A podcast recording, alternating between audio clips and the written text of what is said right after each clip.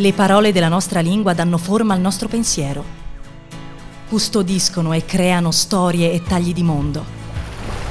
Stai ascoltando Una parola al giorno, un podcast di unaparolaalgiorno.it e Bonfire, che ti accompagna fra usi, sfumature, curiosità e trascorsi di parole note e meno note.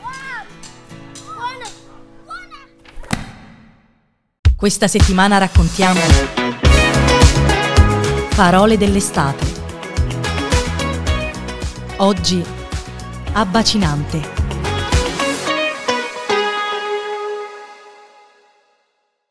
Il tempo smussa la roccia e le parole. Nella selezione delle parole più composte, eleganti e icastiche del nostro vocabolario, ne sopravvivono alcune, amate e apprezzate, che nascono nella violenza. Forgiate in un orrore ributtante e scomposto. La lingua ha una certa indulgenza. Pensiamo all'accorare, alla dolcezza con cui ci stringe e trafigge.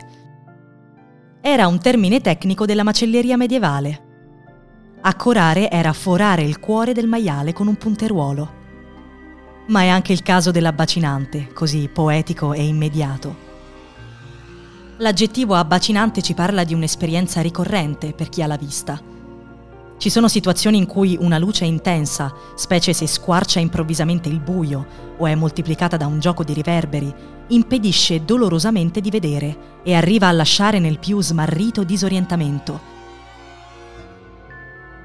Possiamo parlare della neve abbacinante della pista da sci, dell'abbacinante paesaggio siciliano o andaluso d'agosto dei riflessi abbacinanti del mare nell'insenatura di ciottoli chiari, ma anche figuratamente della bellezza abbacinante di una persona, della perfezione abbacinante di un edificio antico. Come la luce è impetuosa, anche la meraviglia impetuosa ci spinge quasi a farci solecchio con la mano per ripararci. Perché l'abbacinante raffigura un grado di luminosità che non è più chiarificatrice, accogliente, ma ferisce gli occhi ferisce gli occhi. Qui chiede di poter intervenire l'etimologia. Facciamo ogni ora i conti con le brutalità evidenti dei nostri giorni, e dire che il passato era più o meno brutale di oggi richiede il discernimento di un'infinità di circostanze. Piuttosto forse possiamo dire che la brutalità riusciva a toccare picchi fantasiosi e sofisticati in maniera più disinvolta di quel che accade ai nostri giorni e lo vediamo nelle soluzioni tradizionali rese allo stringente problema di come accecare qualcuno. Ora, il bacino per noi non è più tanto il nome di un oggetto domestico, lo è piuttosto diventato il derivato bacinella. Il bacino ci parla più solitamente di una concavità geografica o della parte inferiore del nostro busto, che tiene il corpo come un vaso. Ed è in effetti questo che indicava il bacino, un normale recipiente metallico, addirittura anticamente di legno con un nome di probabile ascendenza celtica. Ebbene, il recipiente metallico si presta ad essere arroventato, sul fuoco o contenendo braci, e la sua concavità rovente, accostata a un occhio, può facilmente disseccarlo quel che basta per togliergli la vista. Niente spargimenti di sangue, più o meno. È stato un supplizio proprio di un lunghissimo passato, il termine è attestato già nel 200, in cui l'inflizione della cecità era considerata un tormento normale, per di più funzionale a ridurre all'innocuità. Ed è da questo che traiamo l'immagine della bacinante, in un registro linguistico di quel genere alto, ma non troppo, che impressiona per capacità evocative. E non è difficile intendere perché prende anche il senso di che confonde.